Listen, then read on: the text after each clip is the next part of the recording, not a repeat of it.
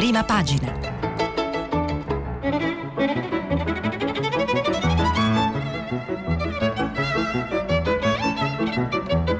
Questa settimana i giornali sono letti e commentati da Sofia Ventura, editorialista del settimanale L'Espresso. Per intervenire telefonate al numero verde 800 050 333. Sms e WhatsApp anche vocali al numero 335 56 34 296.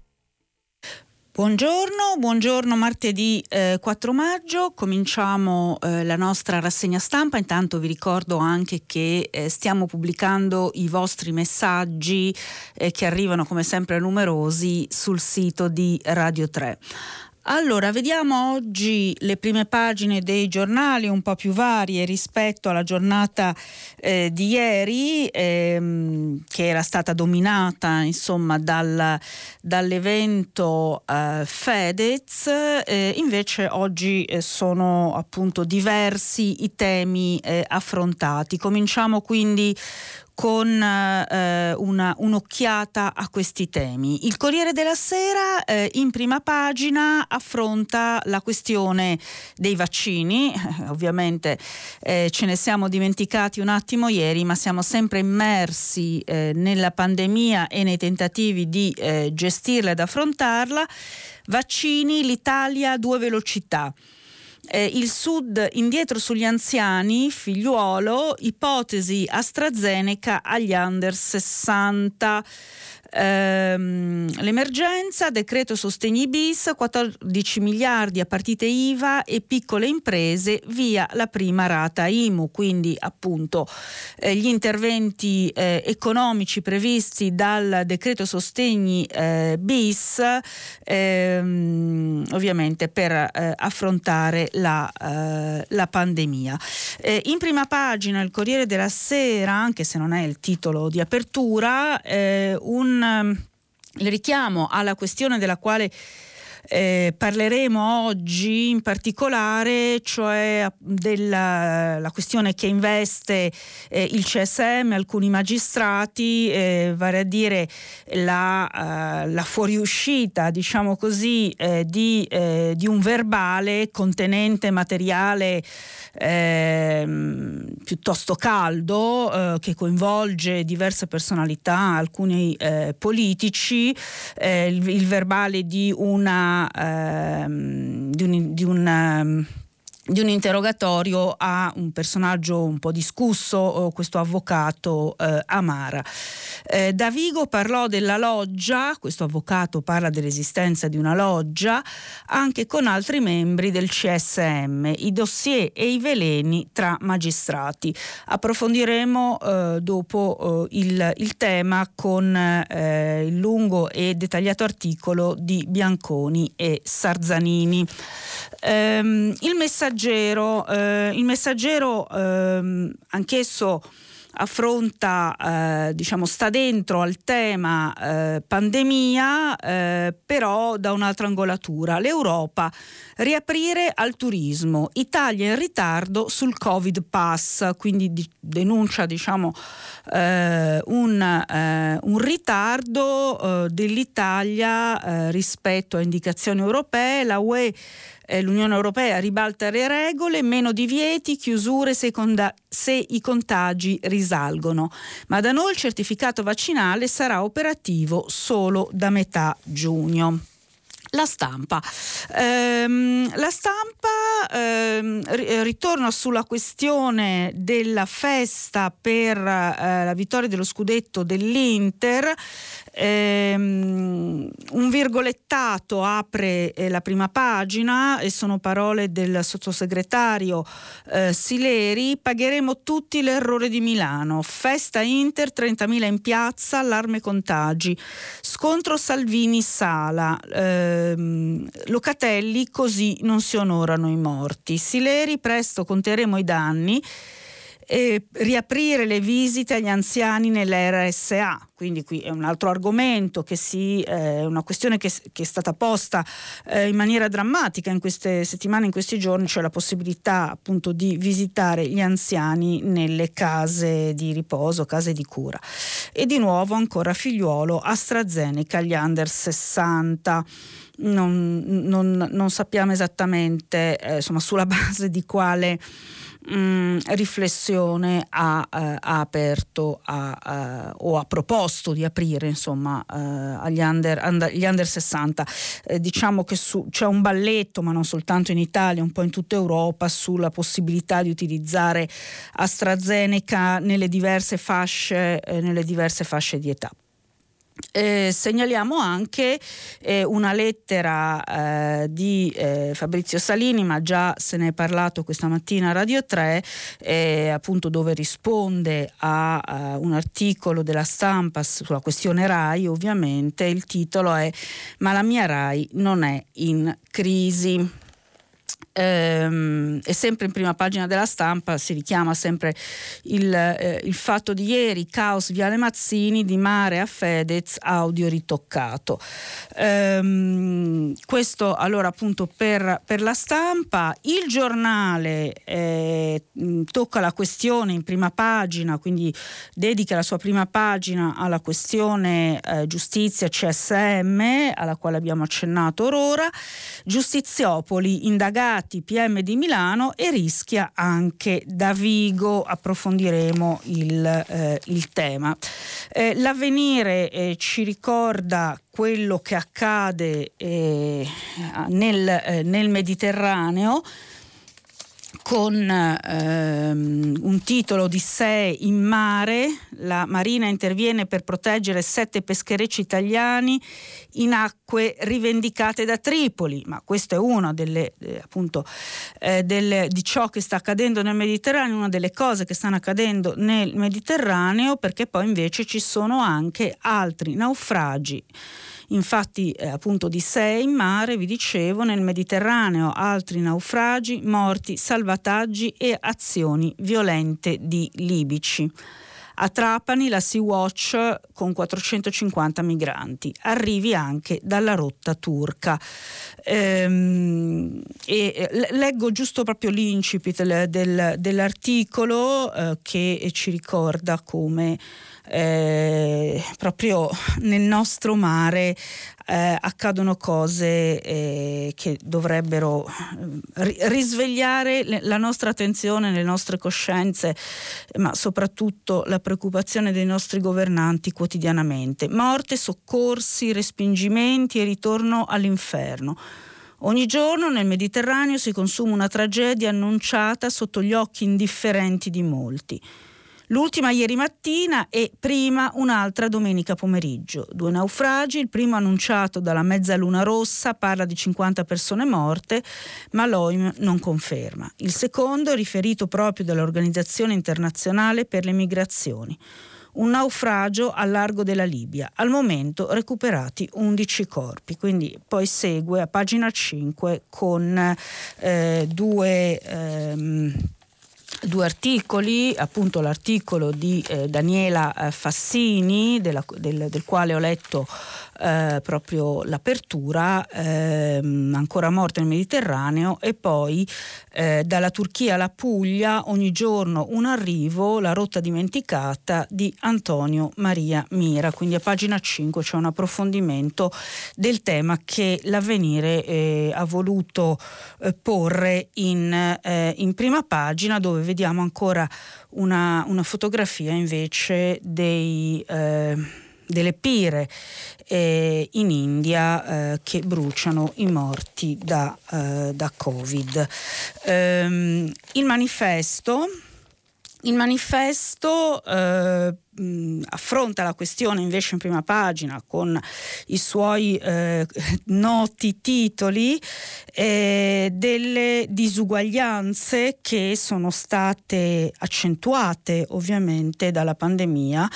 Eh, botta di classe, esplodono le disuguaglianze. Prima del Covid in 500.000 possedevano il 22% della ricchezza e 25 milioni avevano subito il calo più forte del reddito dagli anni 90. Oggi ci sono già un milione di poveri e 950.000 senza lavoro in più.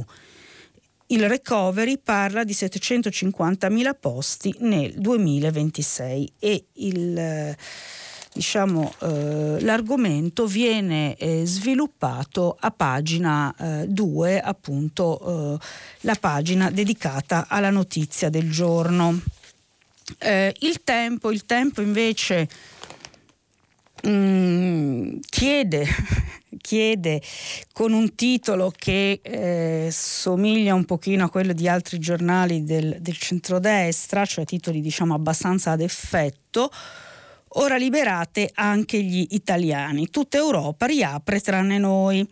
Dalla Germania alla Grecia, via le restrizioni anti-Covid. Appello UE favorire il turismo. Da noi invece i politici litigano sulla festa dei tifosi dell'Inter e i virologi lanciano allarmi. Caro Draghi, inutile discutere di un'ora in più di coprifuoco, subito le date della ripartenza e segue eh, un, un, editoriale del eh, direttore Franco, eh, Franco Becchis. Ehm, Repubblica, Repubblica eh, invece ehm, pone l'accento eh, in prima pagina eh, sulla questione RAI, eh, facendo un passo avanti rispetto a ieri, cioè eh, su, mh, mm, investendo eh, la questione della riforma. RAI, niente riforma, prima il cambio dei vertici. Il governo rinuncia a nuove regole pur di mandare via a giugno Salini e Foa. Domani in vigilanza processo ai dirigenti dopo le accuse di Fedez di censura preventiva, blitz della Lega per modificare il DDL ZAN. Quindi questo è diciamo, il focus ehm, di Repubblica eh, che però come vedremo eh, appena terminato diciamo, questa eh, veloce rassegna sulle prime pagine ehm, dà molta importanza invece a una decisione eh, dell'Unione Europea, scudo europeo contro i predatori di Pechino. E andremo ad approfondire il piano di Bruxelles per proteggere le imprese dalle scalate cinesi. Il tema è molto, è molto interessante, eh, diciamo sia in sé per quello che mm, che, ne, che, che, comporta, eh, ma anche perché eh, si potrebbe dire da un segnale di un tentativo di trovare una sovranità europea, no? eh, quella sovranità europea di cui hanno parlato tanti leader europei, tra i quali per esempio eh, Emmanuel Macron. Um, il foglio, il foglio ovviamente sono tante eh, le questioni che affronta nella sua eh, eh, ampia eh, e composita prima pagina, eh, segnalo il, eh, l'editoriale, se così lo vogliamo chiamare, del direttore Cerasa eh, non è populismo, è politica, eh, affronta sempre la questione di Fedez e la comparazione che è stata fatta da alcuni tra Fedez e Grillo, quindi l'idea di un partito eh, di Fedez, lui dice no, in realtà eh, Fedez non è come, come Grillo, ci sono delle differenze, non vuole rovesciare la politica dalle fondamenta, la vuole influenzare e la tesi è interessante anche se il titolo è un po' discutibile, non è populismo, è politica, beh, il populismo è politica, è una forma di politica. Ehm, un, altro, un altro articolo, sempre un intervento in prima pagina del foglio sullo Sputnik. Lo Sputnik è il vaccino più efficace ma a fare propaganda. Lo Sputnik che ricordiamo per esempio è stato dato ai sammarinesi. Mm? E, sul quale appunto diciamo alcuni studi hanno, eh, questo lo sto raccontando io, rivelato alcune problematicità non da poco.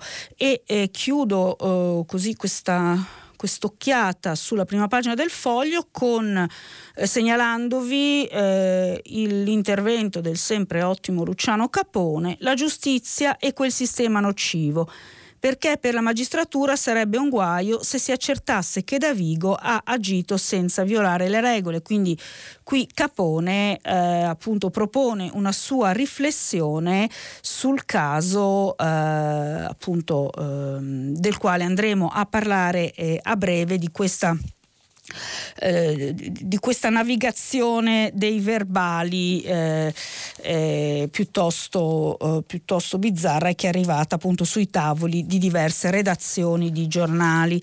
Libero, libero, libero fa una prima pagina interessante dal punto di vista anche de, permettetemi, della semiotica, no?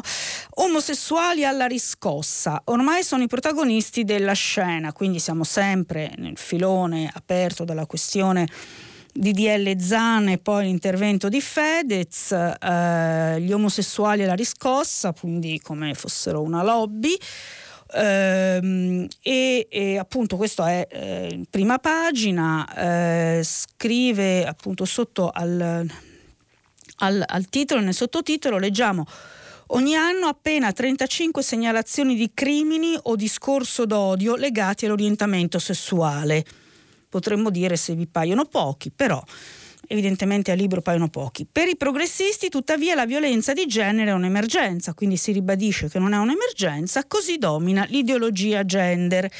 È interessante la, diciamo, la, l'accostamento narrativo perché mh, mm, il fatto che cioè si dice sostanzialmente le segnalazioni in fondo sono poche, però queste segnalazioni e lo sfruttamento di questo serve a eh, realizzare l'ideologia gender che è, appunto è, è, qualcosa un po' di nebuloso ma che eh, spaventa molti. E eh, la prima pagina eh, è molto concentrata su questo, vediamo anche una foto di Giorgia Meloni con un virgolettato e un articolo poi di Renato Farina, pagina 2 la nuova legge alimenta la censura, al virgolettato, quindi sono parole che avrebbe detto immagino abbia detto la Meloni. La Meloni smol- smonta il DDL ZAN, quindi eh, qui non ho guardato, quindi probabilmente è una, una intervista o comunque insomma diciamo ve- ve- vengono eh, riprese le tesi di... Eh, di Giorgia, eh, di Giorgia Meloni che smonterebbe il DDL Zana. A questo proposito faccio un rimando, un consiglio di lettura, se eh, mi consentite, ehm, eh, un un intervento molto interessante di Cristiana Licata che è stato pubblicato, mi sembra ieri, sul sito eh, di Valigia Blu, Uh, quindi lo trovate su internet, Cristiana Licata, sapete, eh, insomma, o se non lo sapete, ingegnere, executive manager e mh, mm, attivista comunque eh, per i diritti civili e quindi anche i diritti eh, omosessuali, che ha fatto ehm, un, un una un articolo, ha scritto un articolo molto interessante dove punto per punto riprende eh, eh, le critiche più diffuse eh, al DDL ZAN e a sua volta le smonta. Quindi insomma eh, abbiamo uno smontaggio qui da parte di Meloni, vi, eh, vi consiglio anche lo smontaggio eh, fatto su valigia blu da Cristiana Alicata. Eh, il riformista sceglie in prima pagina eh, la questione giustizia, eh, eh la cosa appunto non meraviglia, con un titolo piuttosto polemico, Fedez, Davigo, Letta, Movimento 5 Stelle e i giornali, due punti.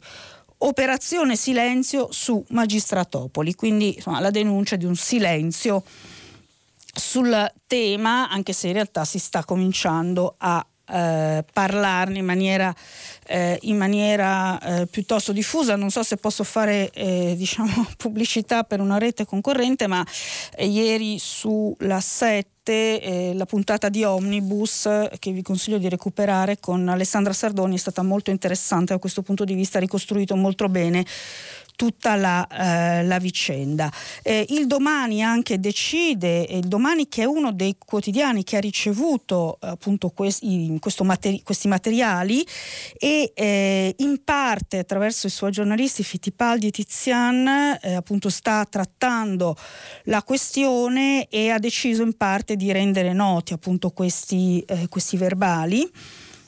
Il domani apre appunto, eh, ecco le regole di Ungheria. Ungheria sarebbe eh, una loggia, una loggia massonica eh, della quale appunto si parla in questi verbali, anche se non, non ci sono elenchi di, di, di, di, membri di questa loggia, insomma non si sa se esista o meno, eh, però insomma dai verbali esiste, diciamo, emerge questa realtà, non sappiamo quanto reale o fittizia, ecco le regole di Ungheria tra cene, sverginati, tra virgolette, e trame.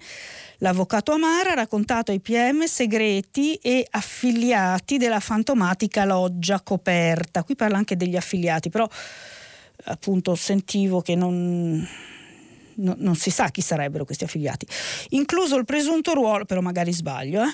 incluso il presunto ruolo del magistrato Tinebra, ma i PM hanno dubbi sul suo racconto, infatti appunto diciamo questa, questa testimonianza non gode al momento di grandissima... Eh, credibilità secondo alcuni.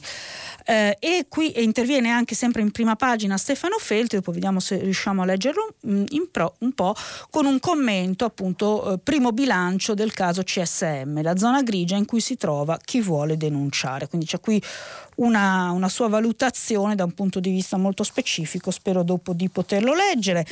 E di nuovo il Fatto Quotidiano torna su Renzi, su questo incontro che ha avuto con eh, questo uomo dei servizi eh, Mancini eh, in questa eh, piazzola del... Um, dell'autostrada Fiano Romano eh, che appunto ieri il report ha mostrato questo incontro che sarebbe stato filmato casualmente da una signora che passava di lì. E, e qui appunto poi c'è ovviamente la, la reazione eh, di, eh, di Renzi contro Report e viene tutto raccontato questo, insomma siamo all'interno di una delle insomma, insomma di, di, queste narrazioni dove è difficile riuscire a capire eh, appunto la, distinguere i fatti un po' dalla narrazione stessa. Questo a mio avviso, ma questa è una mia opinione personale, emergeva un, era un problema un po' anche della puntata di report di, eh, di ieri.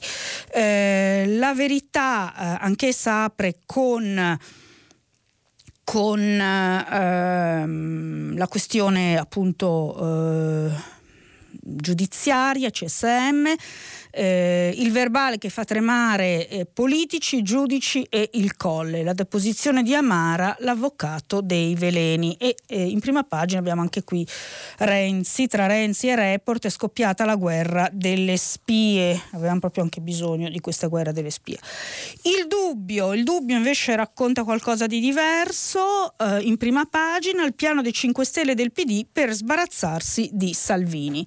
Segnalo eh, che sia il sole 24 ore sia Italia Oggi eh, ovviamente eh, parlano del decreto sostegni bis e entrano eh, nel, nel, dettaglio insomma eh, del, ehm, delle misure, fondo perduto, aiuti per 14 miliardi, moratoria dei prestiti, proroga con limiti, è il titolo del Sole 24 ore, DL Sostegni, taglio ai costi fissi è il titolo di Italia oggi, quindi entrambi decidono di, eh, di, di eh, di aprire con, eh, con eh, questo tema. Eh, un'intervista all'arcivescovo di Napoli, Mimmo Battaglia sul mattino, lotta alla camorra, i preti fino al martirio.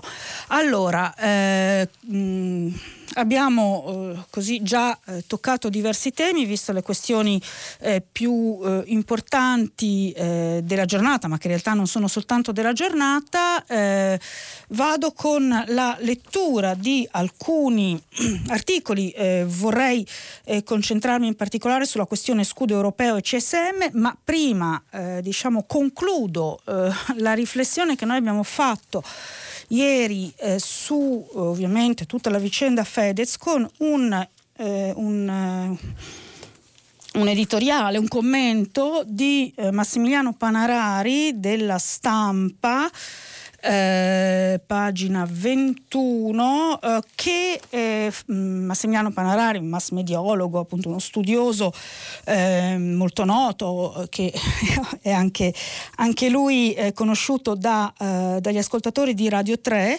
che eh, fa esattamente quello che eh, ieri non avevo trovato, no? cioè fa eh, una riflessione proprio dal punto di vista della ehm, dell'impatto eh, di, eh, degli, diciamo, di, questa figura degli influencer sulla politica. Leggo velocemente, ma ve lo voglio leggere tutto perché eh, merita e davvero ogni passaggio meriterebbe ulteriori approfondimenti. Uh, un nuovo soggetto politico s'aggira per l'Italia, l'antitesi dello spettro di marxiana memoria, perché questo è invece visibilissimo e alla luce del sole e degli schermi.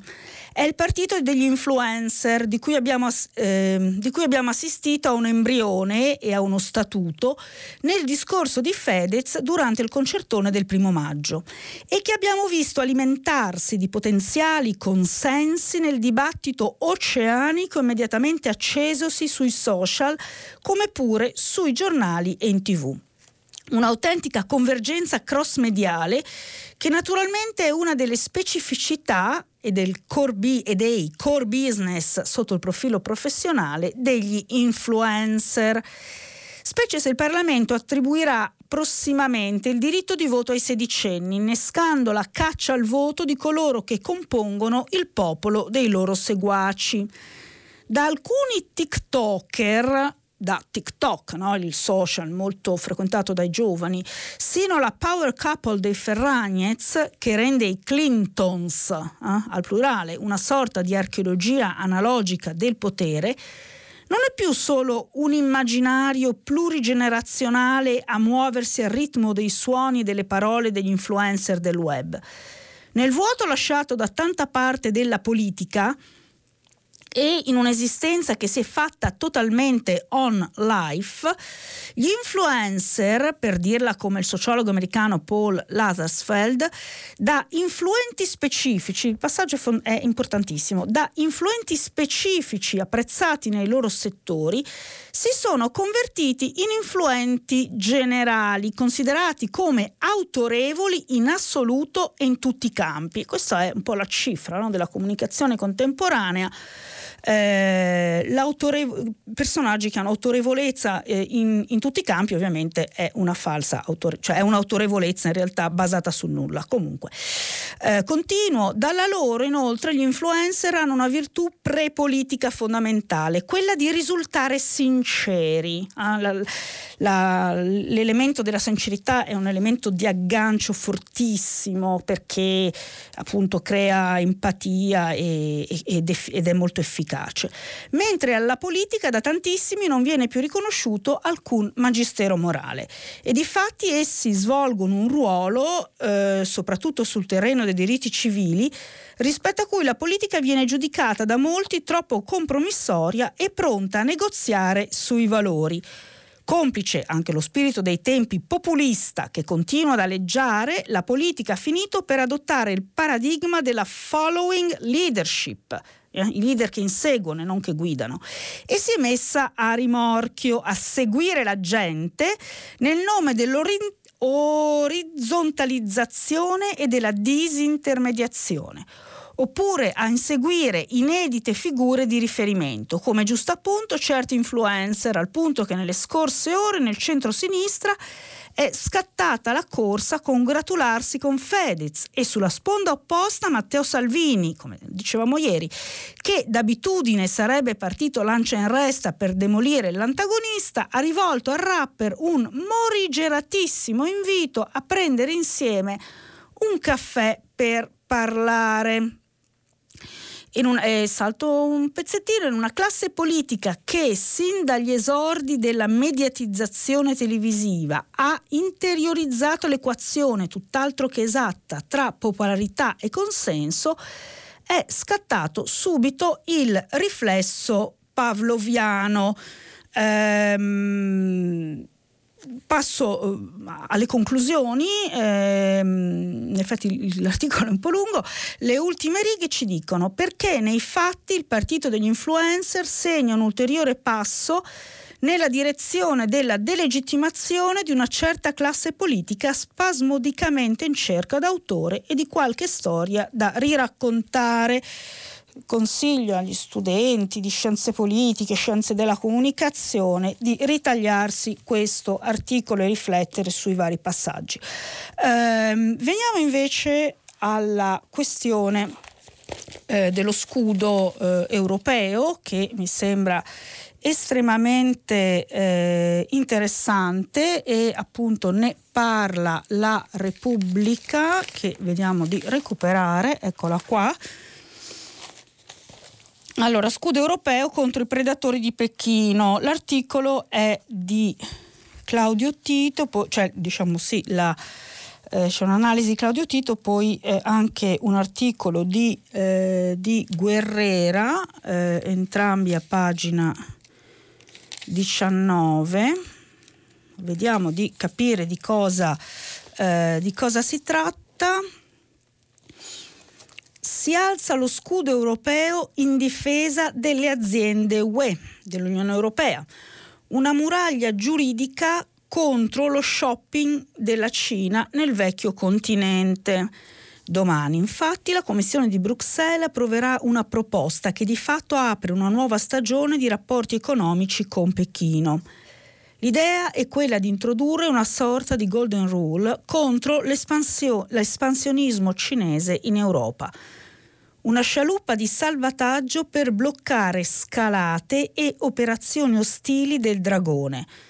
Naturalmente regolamento allo studio della commissaria alla concorrenza, la danese Margrethe Vestager, non si baserà su una semplice interdizione, si tratta semmai di estendere il principio comunitario che vieta gli aiuti di Stato alle imprese, quindi questo diciamo un po' il, il grimaldello, no? il, eh, gli aiuti di Stato. Una regola che in questi anni ha accompagnato in maniera piuttosto severa la gestione delle vicende europee. Basti pensare, per quanto ci riguarda, al caso all'Italia che tuttora provoca tensioni e scossoni. Dunque anche i soggetti che ricevono sussidi pubblici da paesi terzi subiranno delle pesanti limitazioni nelle loro operazioni di shopping, fusioni e persino nelle partecipazioni ad appalti o bandi di gara. L'idea di fondo di Bruxelles è di garantire parità di condizioni, perché le aziende che ricevono fiumi di denaro dal governo di Pechino o dai fondi sovrani non si muovono certo all'interno di una concorrenza corretta. Quindi le grandi società con sede nell'Unione Europea che hanno ricevuto sovvenzioni estere che sono state agevolate tramite sovvenzioni, infusioni, acquisizioni e procedure di appalto pubblico avranno un obbligo specifico, notificare alla Commissione gli aiuti ricevuti nei tre anni precedenti. Questa è solo la prima misura ex ante, ossia preventiva. In presenza di una comunicazione scatterà automaticamente un'indagine. L'obiettivo sarà verificare che gli aiuti non abbiano distorto il mercato e la libera concorrenza, questo in particolare in settori maturi. Ehm, eh, eh, si continua in un'altra parte, nella sostanza si costruisce una trincea regolatoria in difesa delle imprese dell'Unione Europea, troppo spesso sottoposte all'aggressività di soggetti cinesi finanziati dal governo pechinese. Ovviamente la norma riguarderà tutti i paesi terzi, non solo la Cina, ma l'obiettivo contiene al suo interno una chiara dimensione politica. Si concentra sull'espansionismo del dragone e prende lo spunto proprio dalla constatazione che le relazioni commerciali con il gigante orientale sono strategiche ma anche competitive. Insomma, nel giro di pochi mesi l'universo dei rapporti tra Occidente e Cina è stato rivoluzionato. Del resto, la strada imboccata dall'Unione Europea non può essere disgiunta dalla nuova dottrina di Biden. Nei 100 giorni del presidente americano le relazioni con Pechino hanno subito una vera e propria catarsi. Basti pensare a quel che ha detto anche ieri il segretario di Stato americano Tony Blinken, non possiamo concederci il lusso di non fare fronte a Pechino e, eh, e poi appunto l'articolo eh, continua eh, ulteriormente, quindi eh, mi sembra eh, una notizia eh, di estrema importanza perché coglie appunto una tendenza o comunque un'intenzione come dicevo un po' prima anche di recuperare una sovranità eh, europea o di inventarsela, una sovranità europea eh, e anche questo diciamo in accordo, in sintonia con eh, gli Stati Uniti di Biden. A questo proposito non lo leggo perché non c'è il tempo, ma eh, sempre su Repubblica eh, vi eh, segnalo eh, l'analisi di Matt Brown, l'audacia di Biden che appunto tratteggia in modo molto interessante diciamo, l'avvio eh, della presidenza eh, di Joe Biden, tra l'altro appunto sottolineando anche alcune differenze con eh, altri presidenti democratici, in particolare diciamo, un distanziamento dai eh, principi della terza via, ma eh, anche eh, diciamo, eh, in, politica, eh, in, politica, estera. In politica estera Biden non è esattamente Obama, anche questo è interessante. Ehm, colgo l'occasione per comunicare a chi non avesse visto la notizia che Bill e Melinda Gates, ce ne parla Repubblica, pagina 18, divorziano. Bill e Melinda Gates divorzio via social, ma lavoriamo insieme, anche perché appunto la coppia eh, Bill Gates e eh, il signore hanno creato una fondazione sicuramente anche molto meritevole, eh, la cui attività eh, continuerà ad essere gestita appunto eh, dalla a questo punto ex, eh, ex coppia.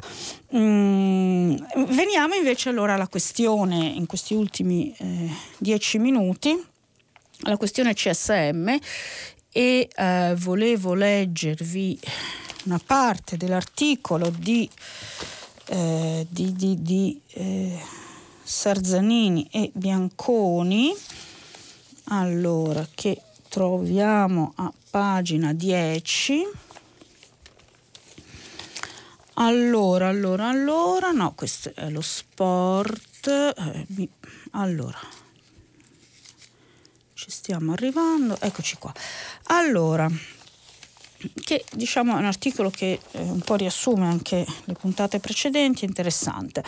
Ehm, allora, l'Oggi Ungheria da Vigo sarà sentito, PM di Milano a rischio trasferimento. Ehm, non solo il vicepresidente del Consiglio Superiore della Magistratura Davide Ermini e il procuratore generale della Corte di Cassazione Giovanni Salvi nella primavera-estate del 2020 l'ex componente dello stesso CSM Pier Camillo Davigo, che oggi è eh, in pensione, lo ricordiamo, confidò ad altri componenti dell'organo di autogoverno dei giudici l'esistenza di un'indagine giudiziaria su una loggia massonica coperta nella quale erano coinvolti nomi importanti e alcuni magistrati che a suo giudizio eh, non procedeva diciamo, l'indagine, appunto, mm, l'indagine su, eh, su, questa loggia, su giudizio non eh, procedeva come avrebbe dovuto.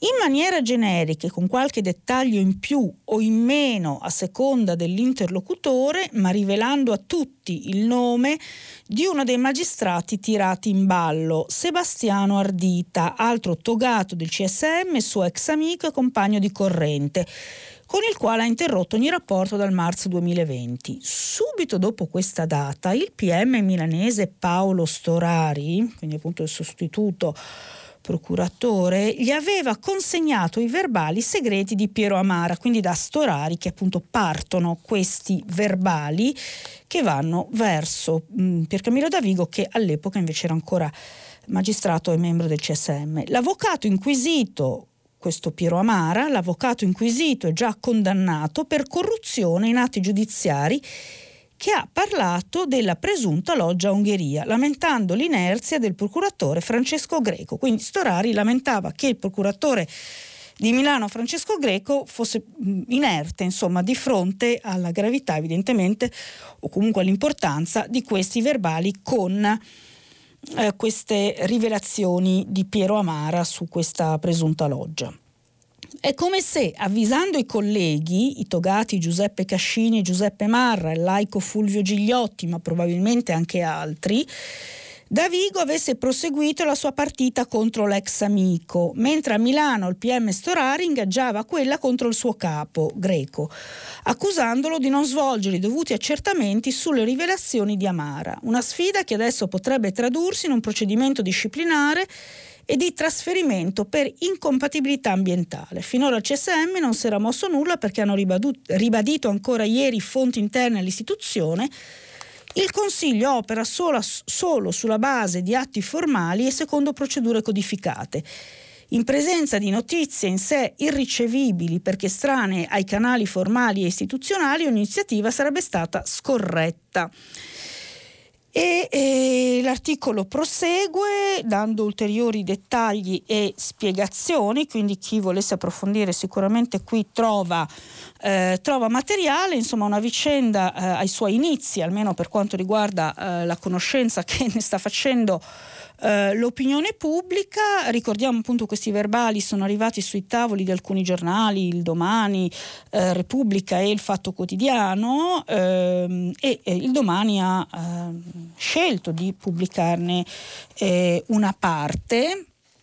Ehm, vi leggo in conclusione per approfondire un po' appunto questo tema che mi sembra piuttosto importante, due, eh, due, brevi interventi di Sansonetti sul riformista e di Feltri sul domani.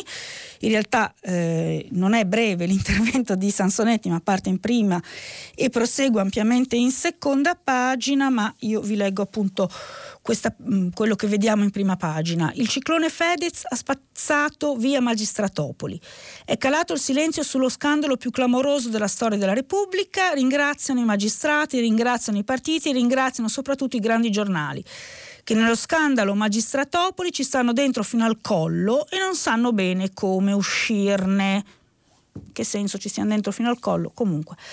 Fedez scatenato contro la RAI che ha accusato di censura è arrivato come la manna, ha tirato su di sé tutte le attenzioni. Santo Fedez, è nato il partito dei San Fedizti, guidato da Conte e Letta che sul caso Magistratopoli non avevano spiccicato una parola, freddi come gelati al limone. Ma su Fedez hanno ritrovato brio e capacità di combattimento e coraggio. Giù nell'arena, l'arma bianca.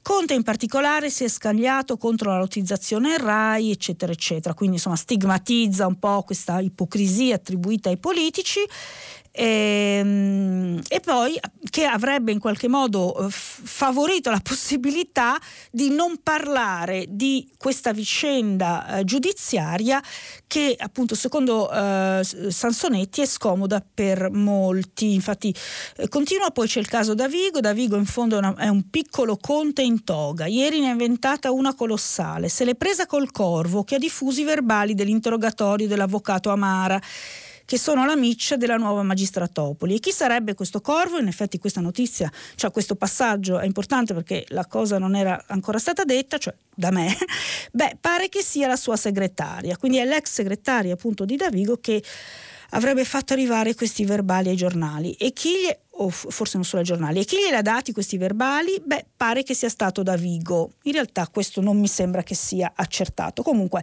insomma, molto polemico, Sansonetti accentua quindi l'importanza di questa vicenda e il fatto che si preferisca non parlarne.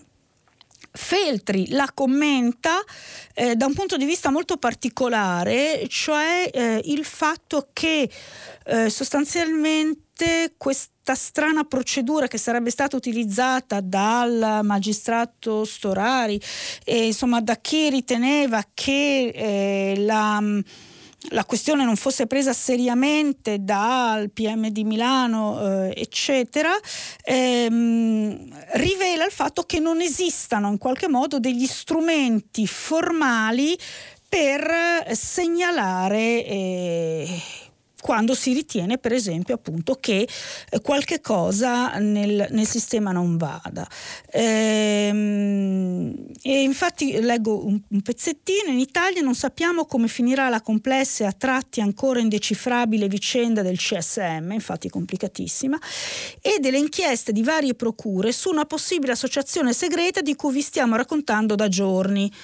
Di sicuro la magistratura dovrebbe interrogarsi su come funzionano i suoi sistemi interni di segnalazione di possibili scorrettezze. Quindi Qui in qualche modo eh, Feltri ipotizza che effettivamente le scorrettezze, cioè diciamo un po' l'assismo, immagino che sia a questo a cui si riferisce, nell'affrontare la, eh, la questione, quindi la testimonianza dell'avvocato Amara, eh, abbia un fondamento e quindi appunto come, è possibile eh, segnalare queste scorrettezze il sistema non, non, non, non, prevede degli strumenti.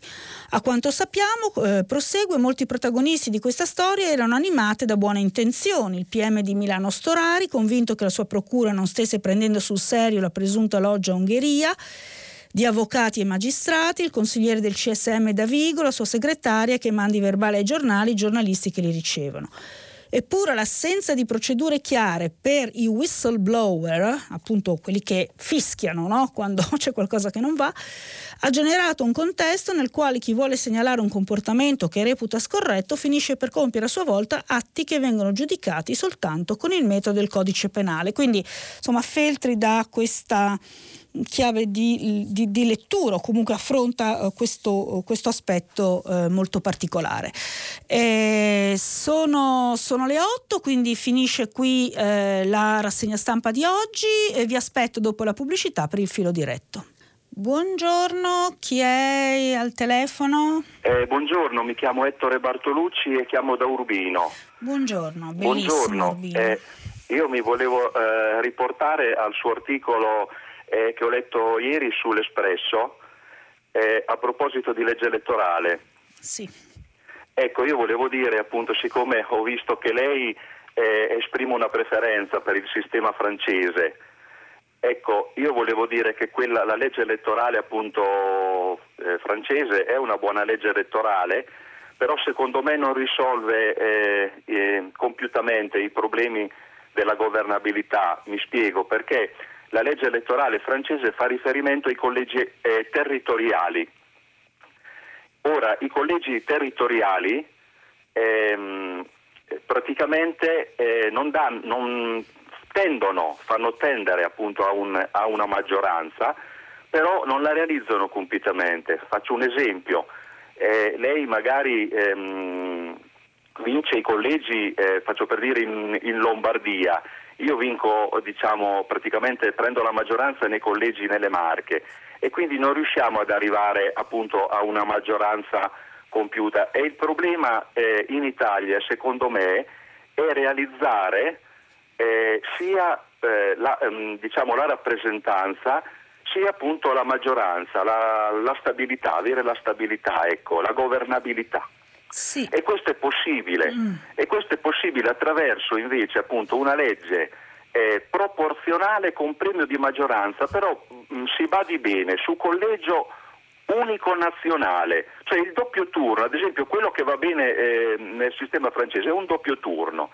Noi dovremmo riprendere un doppio turno, però non sui così territoriali, ma eh, sui collegi, eh, su un collegio unico nazionale è l'unico sistema, io ci ho studiato su questi sistemi, ho presentato anche delle petizioni alle Camere, ed è l'unico sistema che permette al contempo di avere la rappresentanza e la governabilità, e che sono i due principi e valori che la Corte Costituzionale ha ripetutamente audicato. E, questo, e, soprattutto, ecco, noi abbiamo già un esempio di una buona riuscita di una legge elettorale come appunto diciamo così auspico, e che, sono, e che è la legge elettorale dei comuni.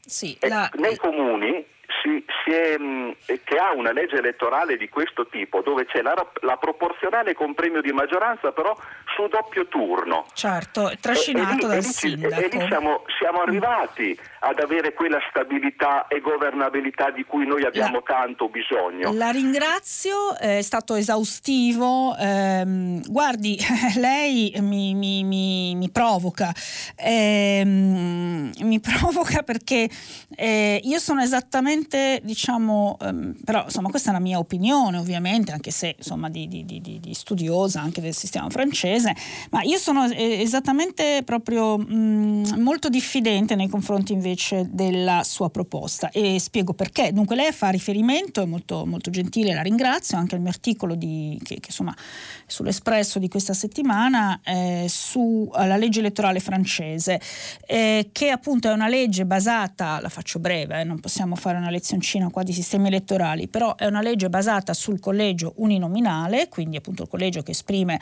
eh, un, eh, un, eletto eh, con un doppio turno. Primo turno vince chi supera la maggioranza assoluta, se, se no si va al secondo turno, chi supera certe soglie va al secondo turno, a quel punto è sufficiente la maggioranza relativa. Questo in soldoni è il sistema per eleggere l'Assemblea nazionale in Francia.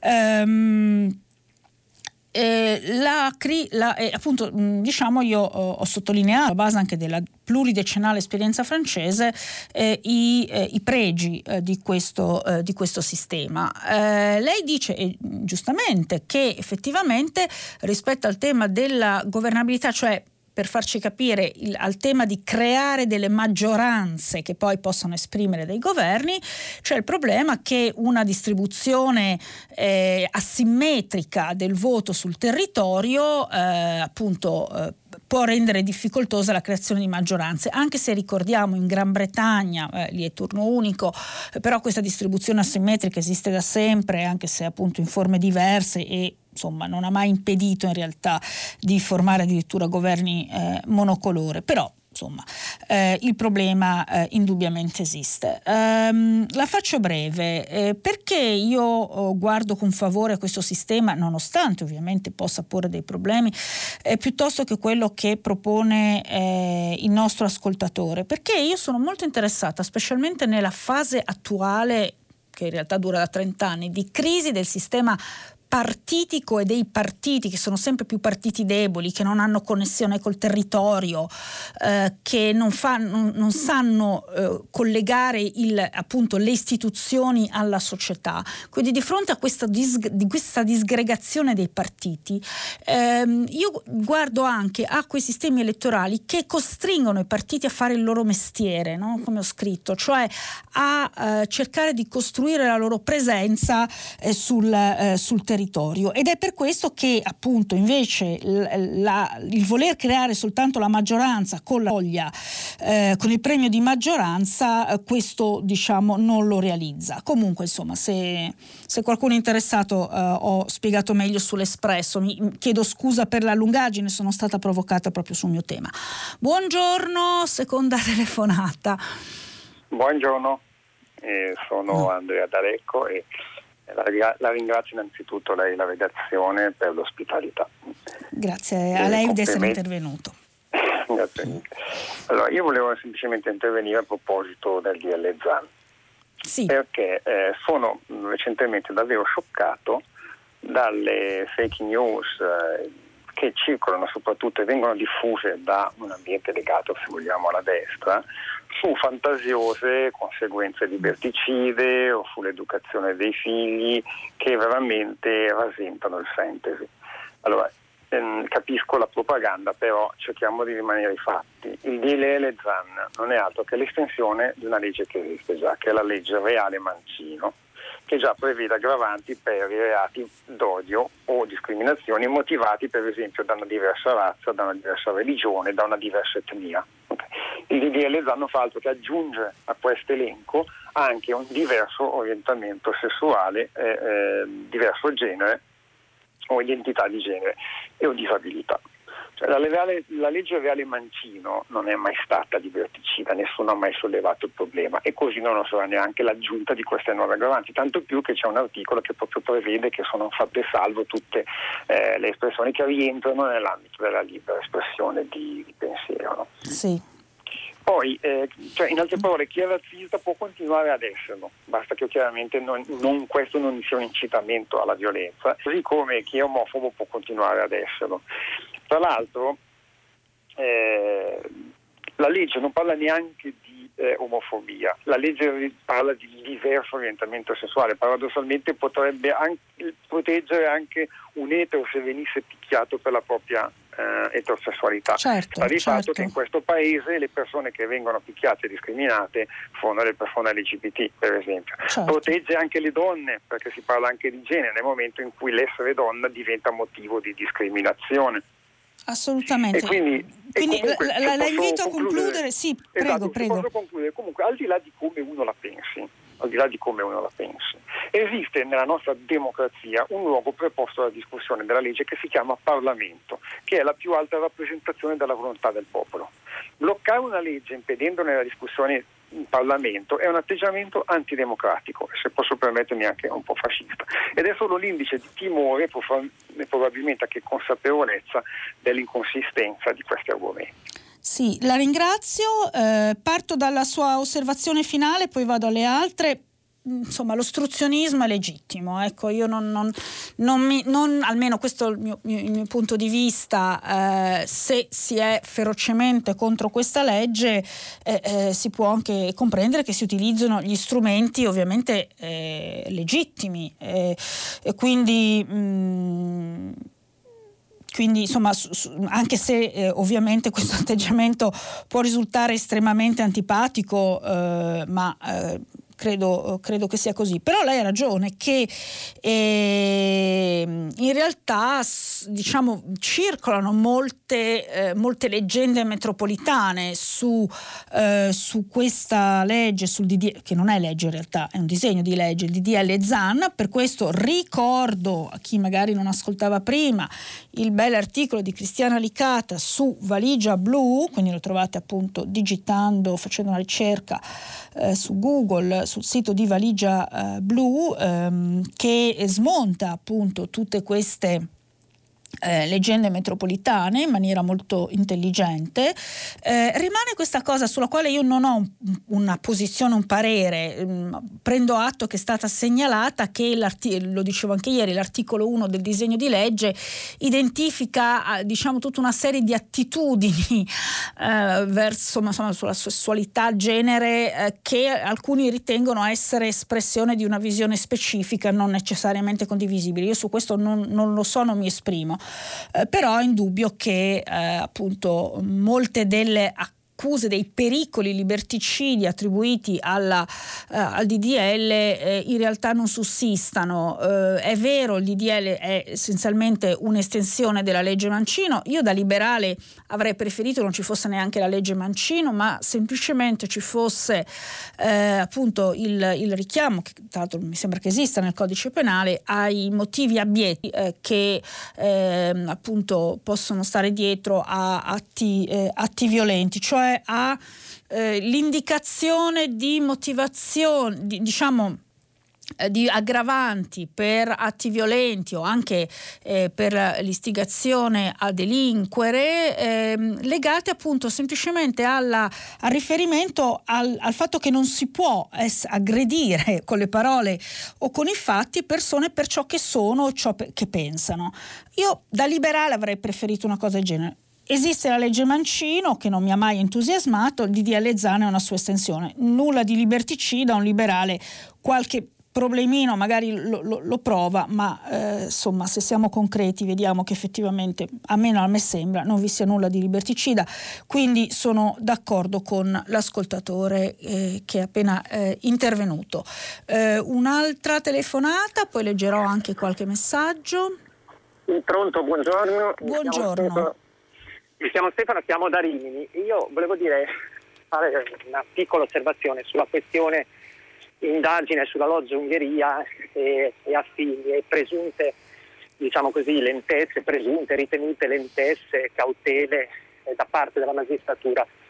Allora, eh, getto la maschera, io faccio il magistrato, quindi lo dico solo perché evidentemente qualcuno mi può dire che sono di parte. Beh, però e almeno sa di cosa parla, ecco, questo è utile. E sicuramente lo sono. No, io volevo invitare tutti a riflettere su questo fatto che le inchieste giornalistiche hanno dei criteri, delle modalità, dei destini che sono eh, sicuramente di utilità sociale, esattamente come i processi penali e civili, ma hanno delle regole diverse. Sono, noi vediamo servizi con fonti anonime che magari il giornalista verifica, però noi non sappiamo chi è. e sulla base di queste fonti anche anonime, no anonime oscurate ci facciamo un'opinione e ragioniamo come cittadini. Ecco, per i magistrati non funziona così. Noi non possiamo tener conto degli anonimi. Se ci arriva un verbale senza firme, quello è un pezzo di carta e vale esattamente come il quotidiano della settimana prima che usiamo per accendere il fuoco.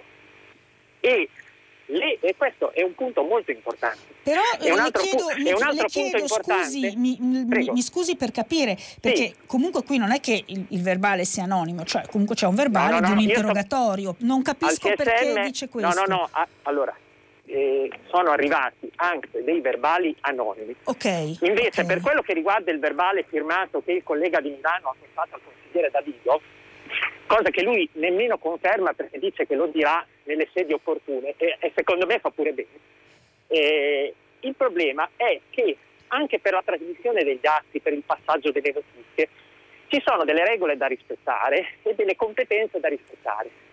Ora, io non ho mai visto che qualcuno che si lamenta di presunti abusi, negligenze, ritardi di un collega va al Consiglio Superiore non si è mai visto. Se io ho qualcosa da dire sul mio capo, io faccio un pubblico ministero, o glielo dico a lui, faccio una nota scritta, oppure scrivo al procuratore generale. Non vado al Consiglio Superiore. Questa è una cosa che sta né in cielo né in terra. Ora, questo per dirle che poi magari Storari ha ragione, cioè nel senso che Greco ha torto, io non lo so, però perché appunto non sono questo, abituato a... Certo, però no, non, non, non, è questo il modo, diciamo, di, eh, di procedere.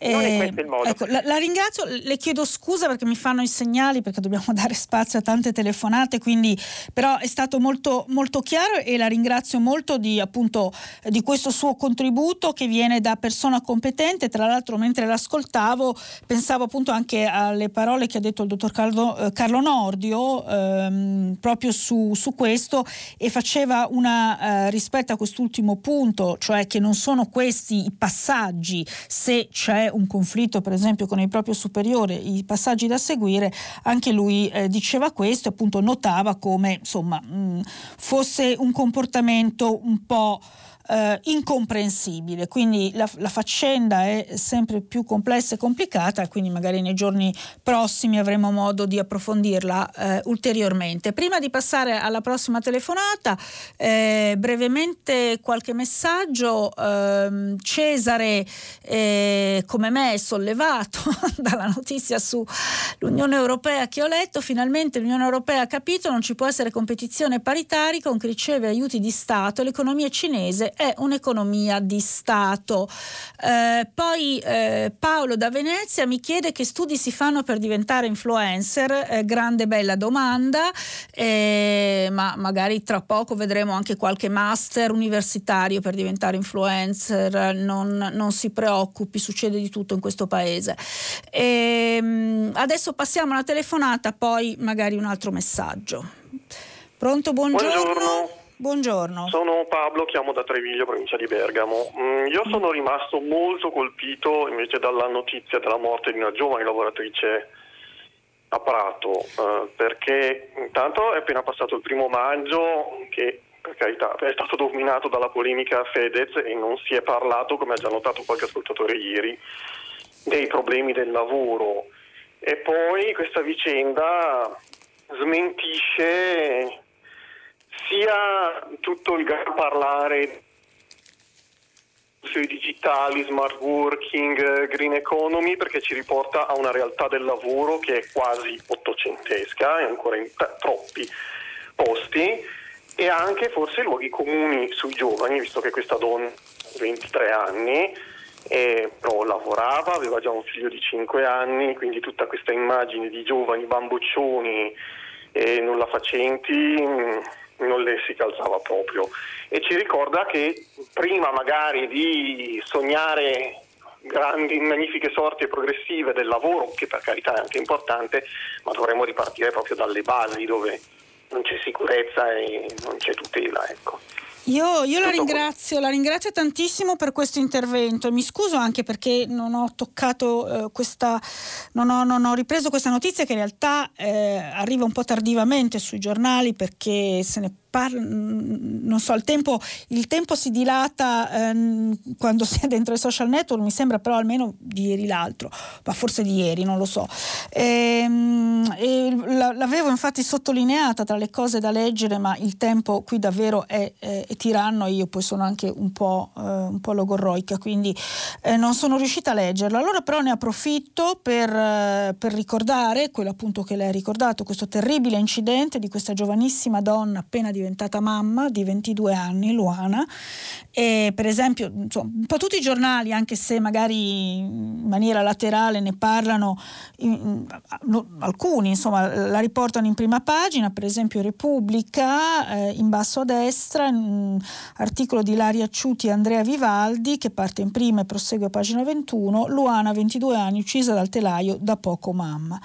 Nemmeno un grido ha raccontato il collega, il primo che l'ha soccorsa, nemmeno il tempo di chiedere aiuto. Luana Dorazio, 22 anni, operaia, mamma di una bambina di un anno, è morta risucchiata dagli ingranaggi di un orditoio in un'impresa tessile nel Pratese. È una cosa eh, terribile, eh, grazie all'ascoltatore che mi ha dato l'occasione di ricordare e di ricordare che appunto eh, i problemi del lavoro sono tutti lì e degli incidenti sul lavoro che spesso dimentichiamo sentiamo. Un'altra telefonata? Sì, buongiorno. Buongiorno. Eh, mi chiamo Tony, telefono dalla provincia di Torino. Buongiorno. Buongiorno a lei. Io eh, partendo dalla, dal, dal, tema influencer di cui si parla molto, sposto però la questione su, su un altro argomento, ovvero la tutela della biodiversità, della natura, però parliamo, parliamo di biodiversità sì, è vero, c'è Greta Thunberg che eh, ha fatto molto, però evidentemente non è riuscita a influenzare eh, il governo italiano a far sì che questo tema sia rappresentato come si deve all'interno del piano resilienza.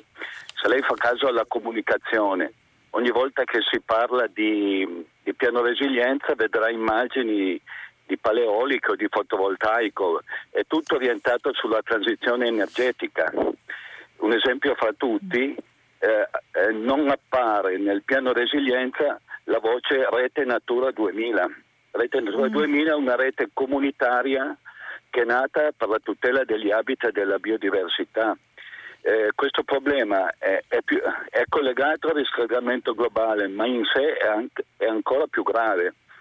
Cioè la, sesta, la sesta estinzione di massa or, de, degli esseri viventi, delle specie animali è ormai un fatto conclamato ed è un'estinzione che rischia di coinvolgere anche la specie che la causa, ovvero, ovvero Homo sapiens, noi.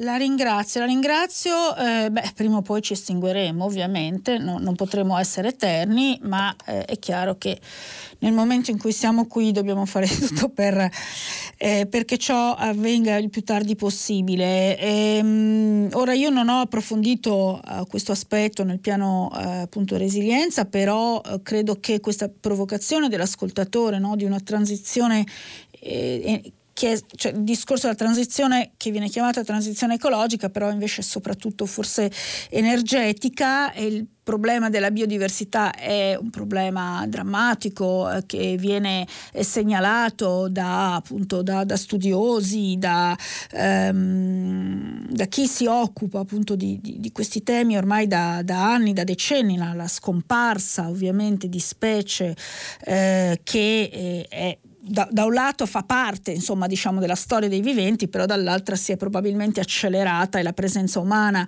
sempre più invasiva l'ha accelerata eh, ulteriormente. Ovviamente, eh, come sempre accade, eh, ci sono appunto degli interessi in competizione, però è molto importante che se anche appunto noi vogliamo realizzare una transizione energetica che sia eh, ovviamente eh, compatibile con eh, diversi aspetti della vita eh, della vita dell'uomo, non possiamo dimenticare anche questo elemento della biodiversità, quindi dovrebbe diventare perlomeno un fattore del, eh, della nostra equazione e quindi è giusto, è molto giusto, importante eh, ricordarlo. Grazie, eh, grazie quindi di questo intervento. Ancora eh, telefonate, la prossima telefonata, buongiorno.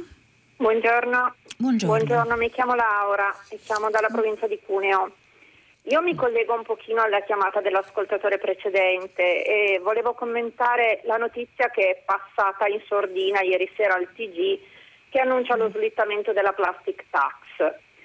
La notizia mi pare è stata data in modo marginale e, e, anche i giornali di oggi non hanno commentato un fatto che a mio modo di vedere è grave e non solo, smaschera anche la non volontà di agire veramente per il futuro delle nuove generazioni e per la salvaguardia della terra, sottolineando anche il fatto che con la pandemia la plastica non è di sicuro diminuita, semmai è aumentata di smisura, quella da smaltire.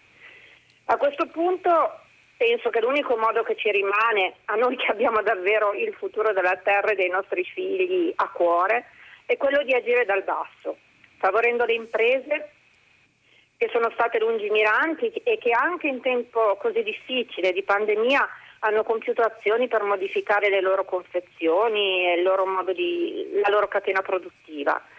Ritengo comunque vergognoso che i tanti denari ricevuti dall'Italia e da, probabilmente da tutti gli altri paesi non abbiano come focus primario la salvaguardia dell'ambiente, ma servano solo a mascherare con una spruzzata di verde progetti che in realtà sono solo operazioni di mercato. Io mi auguro di sbagliarmi, eh, ma non credo che sia così. La ringrazio. La ringrazio molto di questo intervento sì, che si ricollega e approfondisce in realtà quello che eh, diceva prima l'ascoltatore. E, mh, mm, concordo sul fatto che insomma, questo slittamento della plastic tax, che ovviamente avrà delle motivazioni, immaginiamo anche motivazioni serie, economiche, eh, del tutto legittime, eh, però forse eh, denuncia un po' il fatto che eh, appunto non, non, si, non si riesce ad approntare un contesto che eh, consenta finalmente appunto di, fare, di prendere delle decisioni eh, che vadano più verso appunto la salvaguardia dell'ambiente, quindi più di lungo periodo.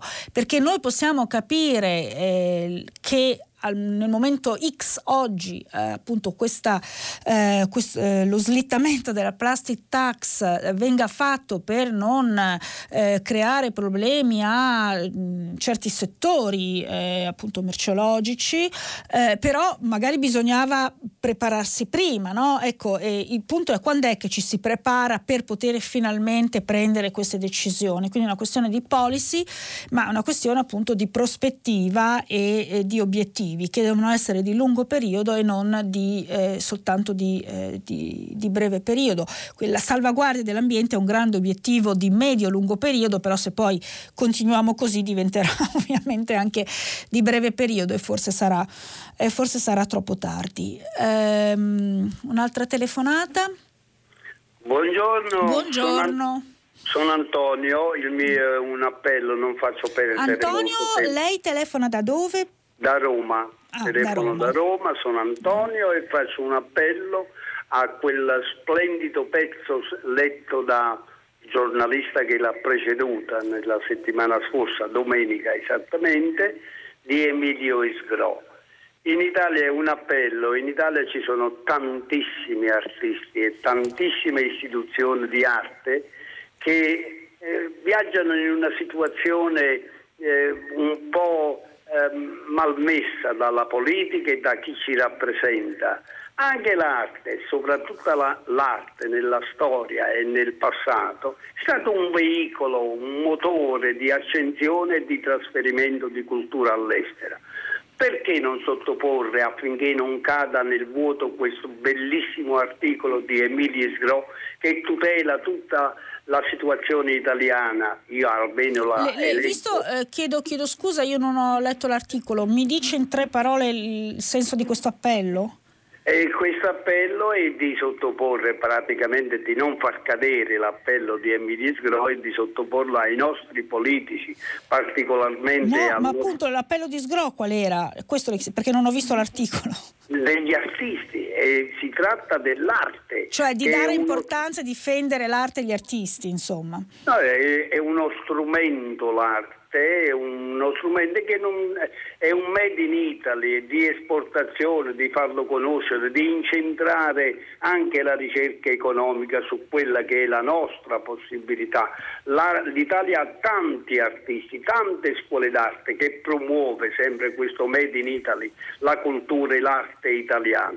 Per cui l'appello di Emilio Sgro non è che è un pezzo letterario bellissimo, ma io eh, rimetto in discussione l'appello di Emilio Sgro affinché arrivi sul tavolo del Presidente del Consiglio, persona sensibile e umana che possa in, inquadrare in, e immettere nel suo programma anche l'arte italiana come rappresentante. La ringrazio, allora la ringrazio per questo suo appello a prendere seriamente questo appello, recupererò eh, il, il, pezzo.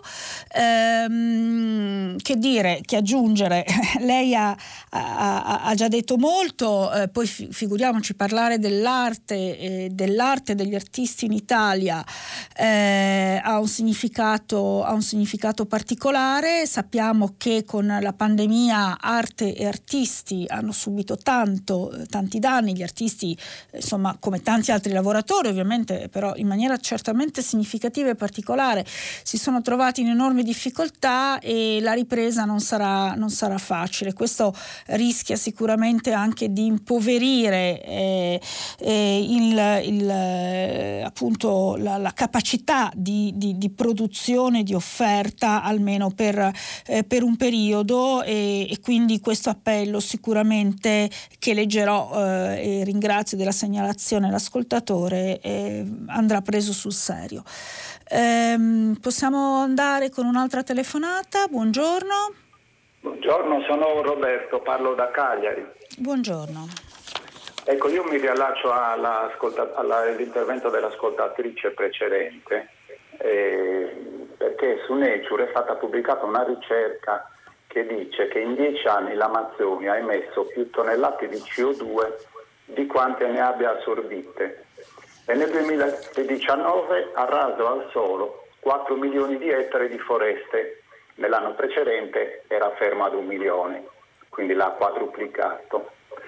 Ecco, eh, anche la notizia recentissima che Bolsonaro in un summit indetto dagli Stati Uniti sul clima ha promesso di incentivare appunto eh, la lotta contro la deforestazione e poi il giorno successivo ha diminuito il bilancio del Ministero eh, dell'Ambiente o dello Sviluppo.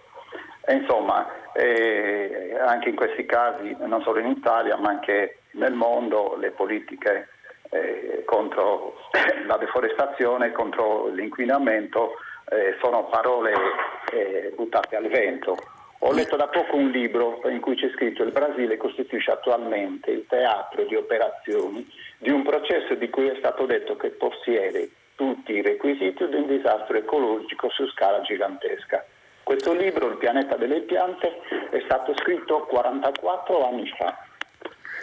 La, la, la ringrazio, la ringrazio anche per questo consiglio di lettura, anche se il libro lei dice 44 anni fa, ma forse è stato riedito e quindi magari eh, rintracciabile, sono sempre utili i consigli di lettura. E la ringrazio di, di questa ulteriore mh, riflessione, anche perché mh, tra l'altro appunto avevo sotto gli occhi questa notizia di Wired, tra le varie notizie che n- non si riescono a leggere in queste rassegne, eh, che però appunto eh, riporta mh, il, il, il, fatto eh, al quale lei fa, eh, fa riferimento eh, appunto è eh, del 3 maggio, quindi l'articolo di ieri, Wired, in dieci anni l'Amazzonia ha prodotto più anidride carbonica di quanta ne abbia assorbita, un articolo di Kevin Carboni. A causa di incendi e disboscamenti dal 2010 al 2019 il bacino amazzonico del Brasile ha, me- ha emesso 16,6 miliardi di tonnellate di CO2, mentre ne ha assorbiti solo 13,9, quindi quasi 3 miliardi in più. Eh, appunto poi qui si dice negli ultimi dieci anni a causa dei continui incendi e disboscamenti la foresta amazzonica brasiliana ha prodotto quasi il 20% in più della quantità di anidride carbonica che è riuscita ad assorbire nello stesso periodo. E appunto anche qui, eh, giustamente lei ci diceva che questa notizia viene da Nature, la, la, la famosissima rivista scientifica, e eh, anche qui appunto viene ribadito e anche qui in questo articolo eh, si fa riferimento a quello a cui faceva riferimento l'ascoltatore, cioè alla problematicità di un personaggio un po' particolare ehm, come eh, Jair Bolsonaro che eh, ovviamente non ha minimamente a cuore la, eh, le sorti della foresta amazzonica che però costituisce il polmone per l'intero eh, pianeta. E quindi ehm, lo dico sinceramente, tra la gestione della pandemia e eh, l- quello che sta facendo la foresta amazzonica, tra l'altro anche nei confronti degli indigeni, eh, ma appunto con il disboscamento eh, prima se ne va, meglio il mondo starà. Ehm, proprio perché appunto eh, qui come si nota anche, come si rileva in questo articolo, si parla proprio del fatto che il Brasile eh, ha, ha visto un forte calo nell'applicazione delle politiche di protezione ambientale da quando è in carica carica il presidente Bolsonaro. Eh, una nuova telefonata? Pronto? Pronto, buongiorno. Buongiorno, mi chiamo Flavia. Sì, da dove sto, chiama? Sto chiamando da Brescia. Sì, buongiorno. E volevo fare una domanda di questo tipo. Buongiorno a tutti. Allora, se noi guardiamo la carta geografica, vediamo che la Russia è parte integrante dell'Europa. Inoltre ha una cultura cristiana come la nostra e può essere un ponte con l'Oriente, senza contare che si può aprire un mercato immenso per noi. Due secoli fa il grande Napoleone aveva capito l'importanza della Russia, grande nel bene e nel male, però è stato un grande. Domando, perché noi continuiamo, perché non vogliamo questo dialogo con la Russia, perché vogliamo essere così ciechi? Eh, anzi, facciamo l'opposto. Che senso hanno le sanzioni, oltretutto sempre inutili, la storia ce l'ha insegnato? Si dice che è un regime autoritario. Un russo direbbe, voi non sapete come eravamo noi. La ringrazio, la ringrazio di questa osservazione. Mm, insomma, il tema è vastissimo. Eh, io non sono un'esperta di, di, di, geopolitica, però insomma, qualcosa. Allora, la Russia indubbiamente è un paese col quale eh, l'Europa ha delle affinità anche storiche, figuriamoci. Eh, è un paese. Mh, diciamo che è a, a, a, cavallo tra l'Europa e l'Asia, mm? la parte europea è, è, ovviamente estremamente importante, eh, la storia dell'Europa è sempre stata una storia di un, appunto, di un continente eh, in, in, um, in, dialogo eh, o in conflitto con, con, la Russia, anche insomma Russia barra Unione Sovietica. Ehm, perché continuiamo? Insomma, perché comunque anche in Russia c'è una leadership eh, molto particolare. Ehm, certo, eh, se noi diciamo ai russi mh, la vostra non è una democrazia, loro indubbiamente possono dirci eh, abbiamo avuto 70 anni di ben altro. Eh, però il problema è che c'è stata una stagione in cui si pensava che la Russia avrebbe potuto fare un percorso verso un modello diciamo liberal democratico e indubbiamente eh, il lungo dominio putiniano ha, ehm, ha, messo un po' in crisi diciamo, questa, eh, questa speranza eh, portando a un modello ibrido, diciamo, insomma, dove eh, comunque un, un, sistema dove elezioni eh, più o meno libere convivono eh, con più che meno, ma convivono ovviamente con eh, la repressione eh, in, in, appunto anche della libertà di dissenso, espressione almeno eh, in una certa misura, eh, oltre che un certo comportamento nei confronti dei giornalisti, insomma ricordiamo i, i giornalisti morti ammazzati eh, in, in Russia, non si sa bene perché, da chi o forse si immagina. Quindi e poi appunto ci sono infiltrazioni sulle politiche, sui paesi, nelle politiche dei paesi democratici un po' preoccupanti. Quindi il discorso è complesso, però insomma non è molto semplice. Ultima telefonata. Eh, buongiorno, sono Anna Lucia, chiamo da Roma. Buongiorno. Vorrei riprendere il discorso così chiaramente fatto dal magistrato per ricordare un concetto che è molto tramontato.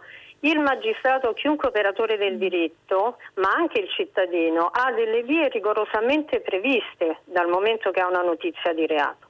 Tanto più il magistrato sa e deve sapere a chi rivolgersi, non decide lui se andare o no al Consiglio superiore della magistratura e consegnare a taluno invece che a tal'altro. Il percorso è rigorosamente previsto dal, dall'avvocato al magistrato agli organi di giustizia, al Consiglio Superiore della Magistratura, al Presidente della Repubblica che ne è garante. In questo c'è la garanzia di tutti. I magistrati non decidono cosa fare, è già stabilito a monte quali siano le diverse e diversificate vie attraverso le quali si fa chiarezza non è come il politico che una volta avuto un mandato certo, eh, la, eletto la, decide come e con quali tempi di mediazione la ringrazio. La, le chiedo scusa se la devo interrompere, la ringrazio. Lei ha confermato quello che appunto veniva detto eh, precisandolo ulteriormente, quindi grazie per, per, il suo intervento e questo è, è, è importante. I percorsi esistevano, eh, però non sono stati quelli eh, che sono stati seguiti. Eh, finisce qui il filo diretto con gli ascoltatori, grazie per i vostri interventi, eh, seguirà il giornale radio eh, e poi Vittorio Giacopini conduce pagina 3 a seguire le novità musicali di primo movimento, eh, alle 10 eh, ascolterete come sempre tutta la città ne parla dove sarà approfondito un tema eh, tra quelli posti dagli ascoltatori. Naturalmente eh, potete riascoltare sul sito di Radio 3. A domani.